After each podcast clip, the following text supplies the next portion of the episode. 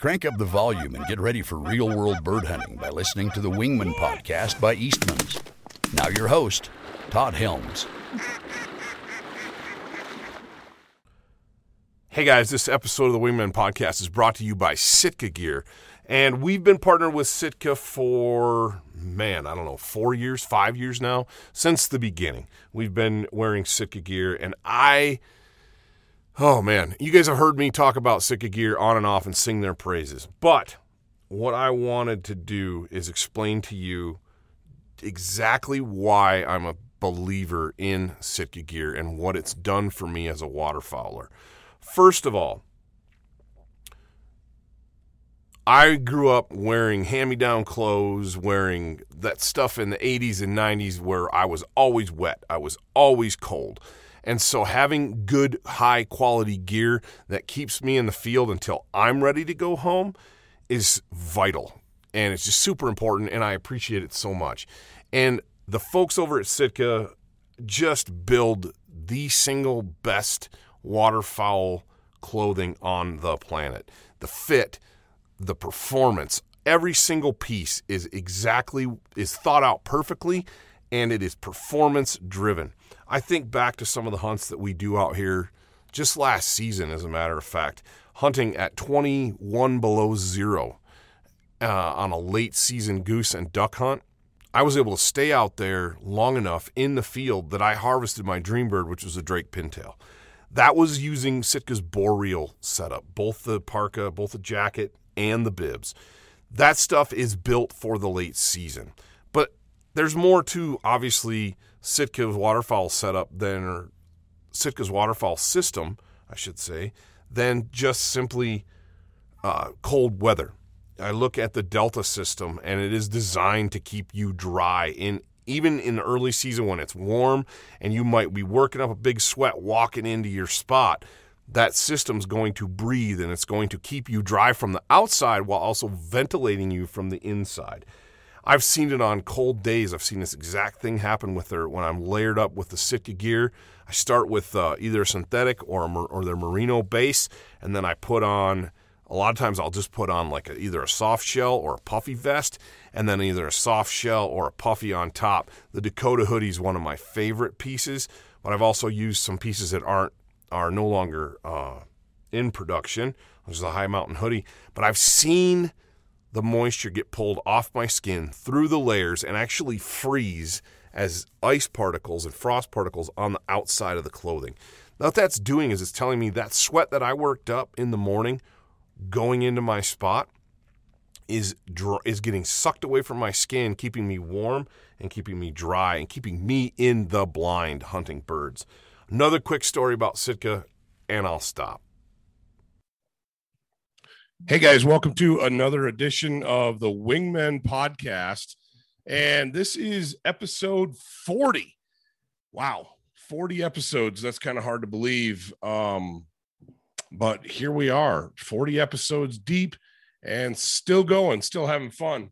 It's hunting season. Everybody's out chasing birds, and I haven't been out too much. Things are just kind of getting rolling here in Wyoming.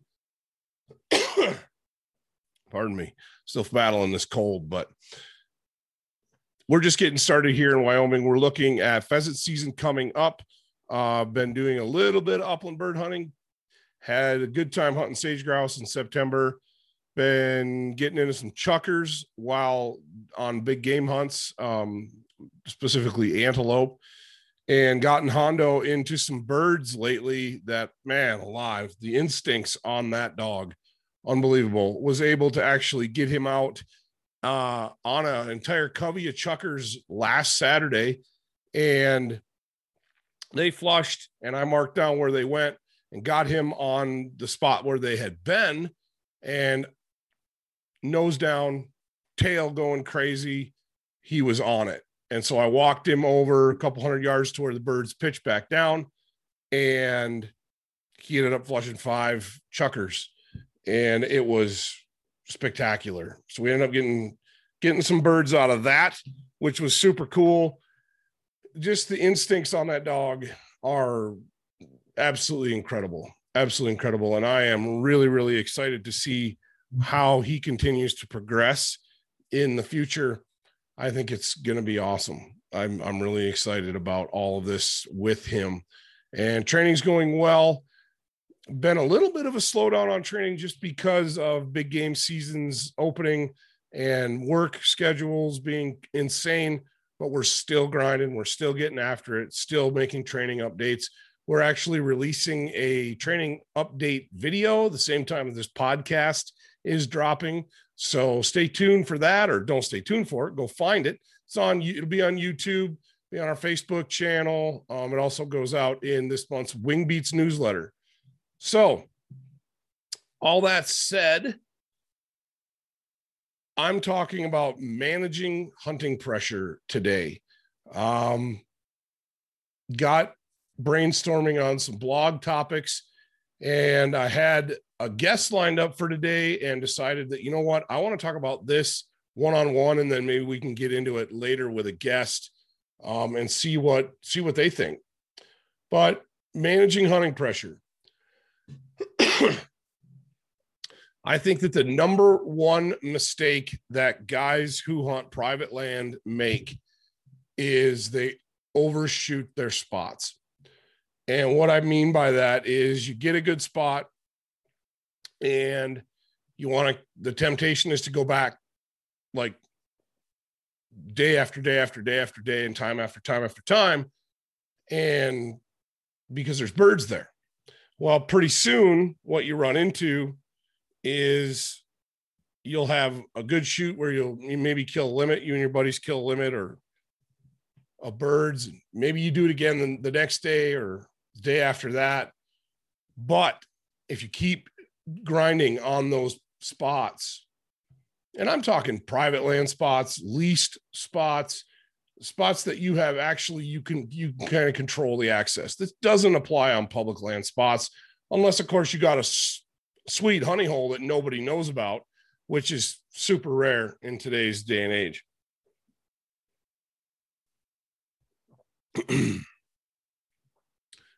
If you've got one of those public land spots, man, that is a gold mine. Don't show anybody, don't tell anybody, because it won't stay that way for very long.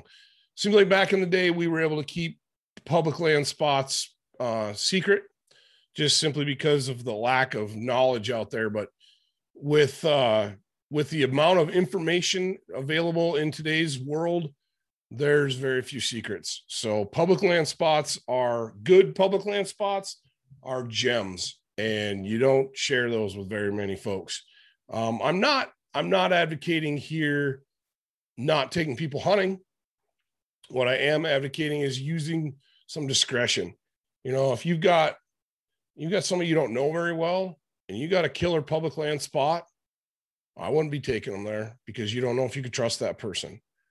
If you've got someone you've hunted with forever and you happen to stumble onto a gem, by all means, if you can trust them, you think you could trust them, share them. But what I'm talking about are private land spots that you control access to, or leased property that you can control access to. Excuse me. You're going to have to excuse me. I'm still fighting this cold. So I'm going to hop in a piece of candy. All right, here we go. Like I said, overshooting a spot or overhunting a spot is going to obviously chase birds out of it. A lot of the stuff that we have here, we do have some leased property here on the locally that's close, but we hunt a lot of other stuff too. We hunt public, we hunt private that we don't lease. We're fortunate in that regard, but the leased stuff, I try not to hunt the lease properties that I have more than once a week. And I try to mix that up. So I'm not hunting like every Saturday, because guess what? You can condition those birds as well to timing. They're not, they may have a brain that big, but they're not stupid. And if they get banged on a lot in the same spot at the same time, they will start avoiding that spot. Usually, from what I see, a week's rest or 3 or 4 days rest is usually sufficient, depending on if I'm getting turnover in birds. What I mean by turnover in birds is if I'm getting fresh birds continually for, you know, say you're in a weather pattern and it's pushing birds around and it's shuffling the deck. And so I'm getting fresh birds that aren't used to that area and haven't been shot at in that area, in those spots. You can shoot a spot with 2 days rest or 3 days rest. And I'm talking small properties, guys. I'm not talking great, big, huge pieces of property. I'm talking like one little section in our neck of the woods, one little section of river that's a mile, half mile, and there might be one really good spot to set up and hunt. If you hunt that spot, if I were to hunt that spot more than once or twice a week, it would stop producing birds very, very quickly. And what I mean by that is you're obviously going to see birds, like fewer birds, but the bird, you may be seeing fewer birds, but you'll definitely see a change in the behavior of the birds. And what I mean by that is you go from having birds that are very willing to work, that are very responsive to calling. They see the decoys and they want to be right there in that spot. They're flying, you know, fairly low and cooperating with you. And all of a sudden they're not doing that anymore. They're flying high. They don't pay any attention to your calls, or worse, they're flaring when you call. They're freaking out as soon as you hit them with a call. They don't want anything to do with your decoys, or they'll swing. They may give you a look from high over or too far to shoot, and they'll swing 2, 3, 4 times, and then they don't want anything to do with you. Those birds are pressured. Those birds are wary. They're spooky. They've been shot at a bunch over that spread and in that spot. There's, like I said, the easiest way to mitigate that problem is to just not hunt those spots more than once a week. If it's the only thing you got, I think it's even, if that's the only thing you have, I think it's even more important to rest those spots. And it gets back into a conversation that Ramsey Russell and I had about quantity versus quality. Do you want to hunt a lot, or do you want to hunt less and have better hunts? I'm all about hunting less and having better hunts. Fortunately, with scouting and with being able to get out, I could still hunt. And I think most of us could probably still hunt quite a bit and just not hunt those spots. Save your honey holes. Save them for when the weather's right. Save them for a day when you know the birds are going to just cover you up. I would rather do that. I had a spot last year that I was keeping tabs on. And I say last year because our season really hasn't even started yet. We're in the between splits right now. But I had a spot last year that I kept tabs on for like a month. And I was watching it. Excuse me. And I wasn't the only person that had access to this spot. I was just kind of hoping that the other hunters weren't going to get in there. And I kind of knew about when they would be hunting anyway. So I was watching it. And it turns out these guys hunted this spot on a couple of days when the weather wasn't great, and they killed birds, but they didn't really get into them like real crazy. And I was able to wait for, like I said, about a month, maybe 3.5 weeks. And I looking at the weather forecast and I'm like, ooh, the day's coming. And the weather was perfect. Sure enough, the day of, I thought, you know what? I'm going to take a gamble. The weather's supposed to be perfect for this spot this day. Went in, weather was perfect. It was exactly what the doctor ordered, and the ducks were everywhere. We were covered up. It was the right call. Now, does it always work that way? No. I wish it did. I wish I was some kind of waterfowl genie that, you know, had a magic lamp and could just produce mallards like that, but it doesn't always work that way. You know, sometimes you sit on a spot, you wait on a spot, and it never gets good. Or somebody else, on private property especially, gets permission, slips in, kills birds that you wanted to hunt. That's the name of the game. That's the way it happens. Some things like that you don't have control over.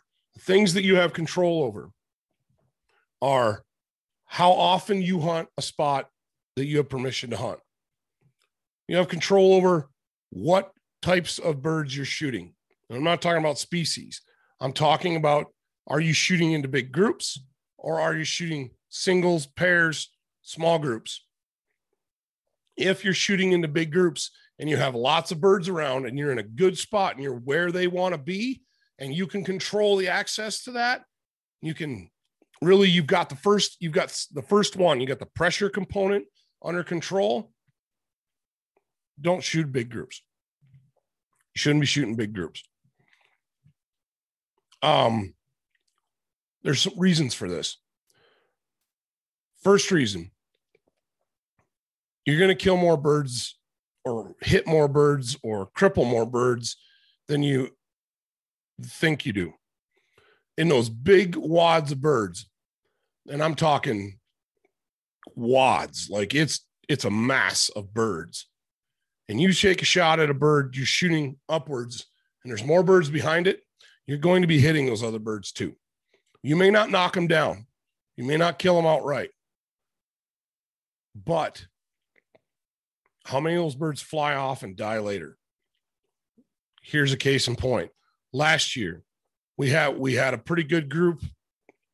We had a pretty big group of birds on a piece of private that we had access to. There was a couple thousand birds working this spot.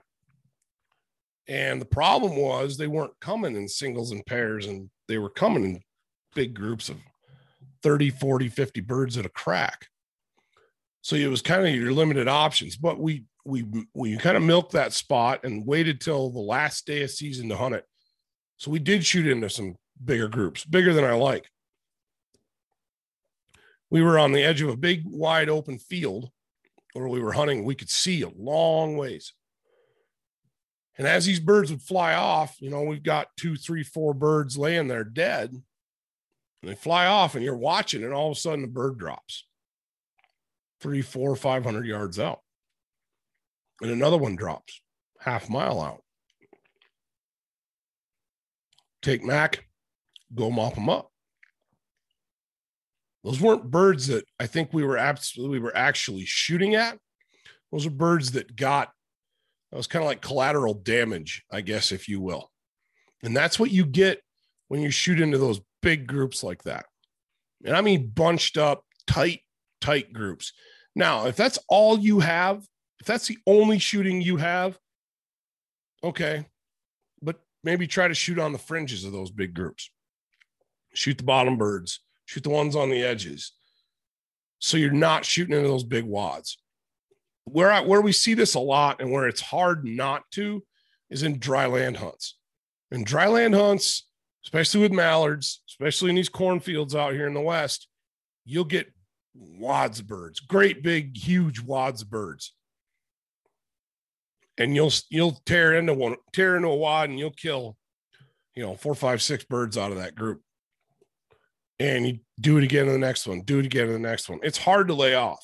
And if that's the only shooting that you've got, okay, I'm not going to judge you. I've done it. I don't like to do it. I like to watch those big wads of birds work. But if I can refrain from shooting into those, it does two things. It saves inadvertent duck lives, you know, through collateral damage that I just talked about. And it keeps those birds uneducated.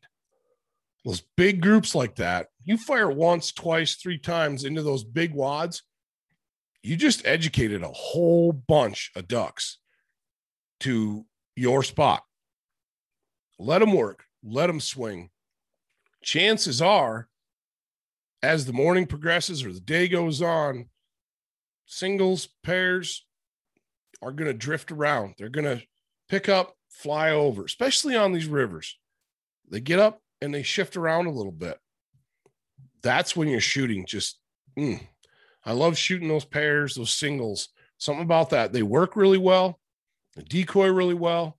Don't get me wrong. I love watching great big wads of mallards tear up the decoys. It's what I live for. Most waterfowlers, I think, probably live for. Big groups of birds just doing it. But if you can keep yourself from shooting into those, you're going to keep your spot fresher, longer, and you're going to wound and cripple fewer birds that you may not even have intended to do. So that's those two things. If you've got a spot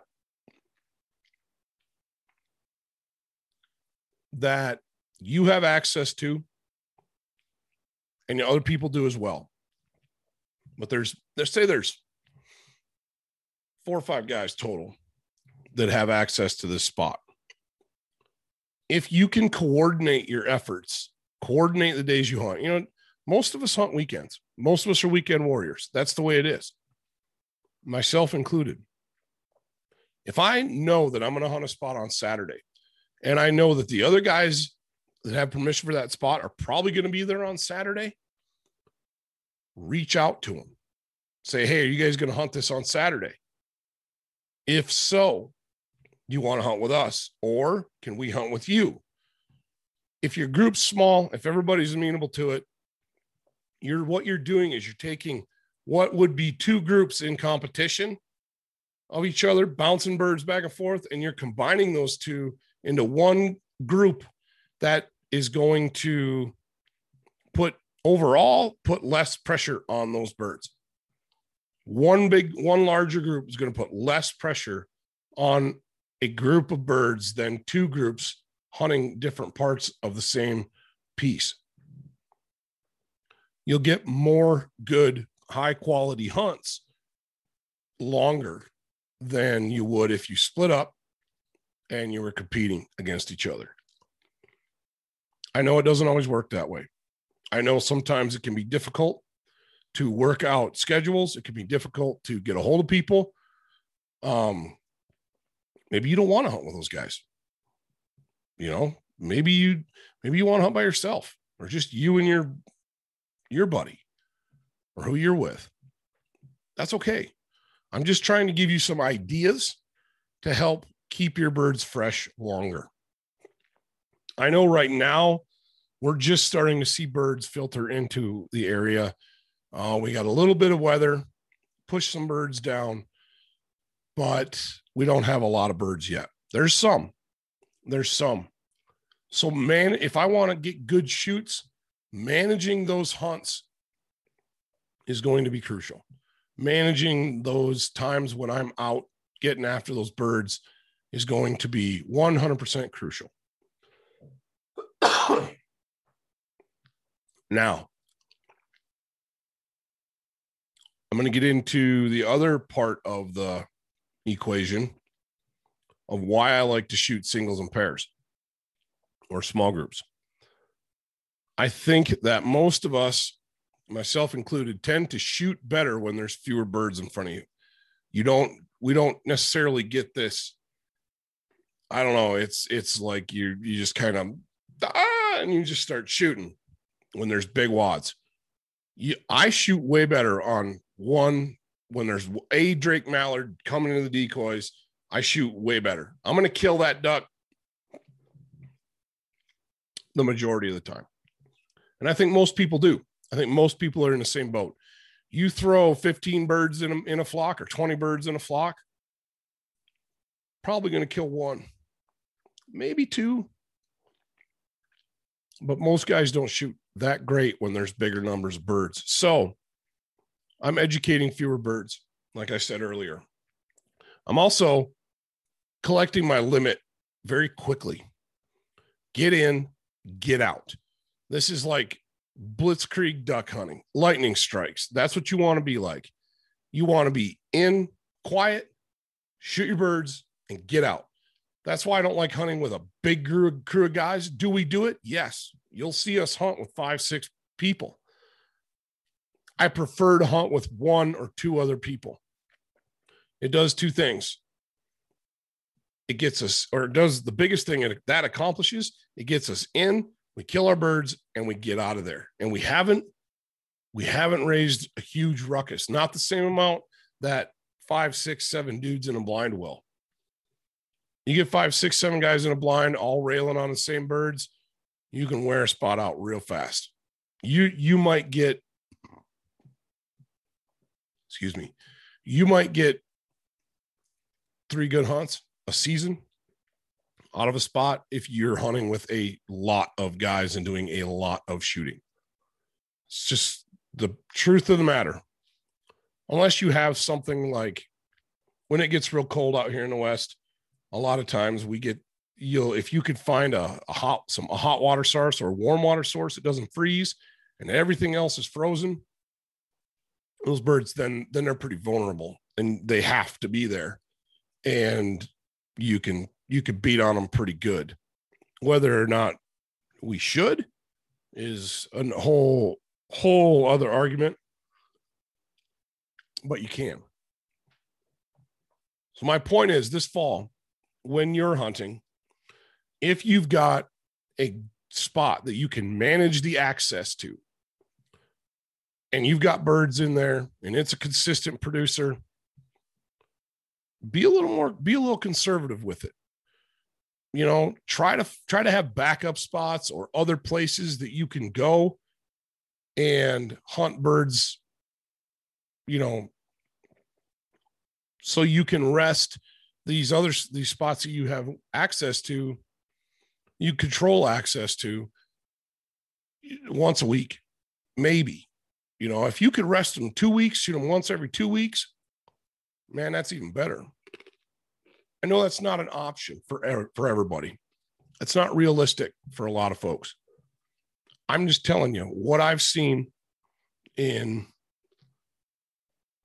oh dang, I don't know how many years of waterfowl hunting, but a lot. What I have seen is that when I can rest water or rest a spot, I can shoot that spot over and over and over and over again throughout the season. And over the course of a season out here, I can get good shoots on spots 3, 4, 5 times in a season versus once or twice, you know, whereas I'm talking about going out and I'm putting limits of birds on the strap every single time I go versus hunting it multiple times in a week and killing 1, 2 birds, 3 birds, 4 birds. And yeah, you'll have a day when it all comes together and you'll kill a limit and be like, man, he doesn't know what he's talking about. Okay. But I know I do. And because I've seen it happen over and over and over and over again. If you can rest the spot, rest it at least a week. You can rest it more, do that. Don't shoot into big groups if you can help it. If that's all you got around, okay. If you can shoot singles and pairs, great. Don't divide and conquer. One group of hunters making a ruckus, get in, get out. Go stealth mode, get in, kill your birds, get out of there. Don't linger, don't hang around. Go talk, go eat breakfast, go do whatever, go have a beverage or whatever it is you're going to do someplace else. Get out of there and let those birds get back in that spot. You do these things, guys, and I'm telling you, you're going to see better hunts throughout the course of a season than if you just keep pounding on the same spots all the time. It's going to take some work on your part to develop other spots. So if you've got 1 or 2 really good spots that you kind of control access to, say you're the only one with permission or it's a lease or whatever it might be, expand your horizons, get 2 or 3 or 4 spots. If you can, if you got 2, you could shoot one weekend, then shoot the next one the next weekend. And that way there's always one being rested. and those birds in that spot are going to be rested. And I'm not talking about, okay, it's half a mile away. I'm talking about like miles away. Again, that's not feasible in every part of the country. It's not, may not be feasible where you are. If it is, have that. Have spots where you can go different places. Maybe say, you know what? We got this. We pounded the birds in this spot last weekend. This weekend we're going to hunt public. We're going to try hunt public. Or, you know, my buddy over here's got a good spot. We're going to go give that a whirl. We're going to rest this. I guarantee you that when you start resting your duck spots, you're going to kill more birds, and it's going to be a more enjoyable hunt because of that. So take it for what it's worth. You know, I'm no expert by any means, but I've been duck hunting a long time, and I've seen a lot of hunting scenarios. I've seen a lot of good ones. I've seen a lot of bad ones, and I've seen a lot of mediocre ones. The one thing that they all have in common is that the hunting could be good in almost every single one of them. And the people that were hunting it had an impact on the quality of the hunting in that location. Just that's the common denominator. So think about it. If you can diversify, put more arrows in your quiver, whatever you want to call it, spread out, get more spots, do that. Rest your really good spots if you can, as much as you can. Hunt them only a couple times a season, 3-4 times a season. Your hunting's going to be a lot better.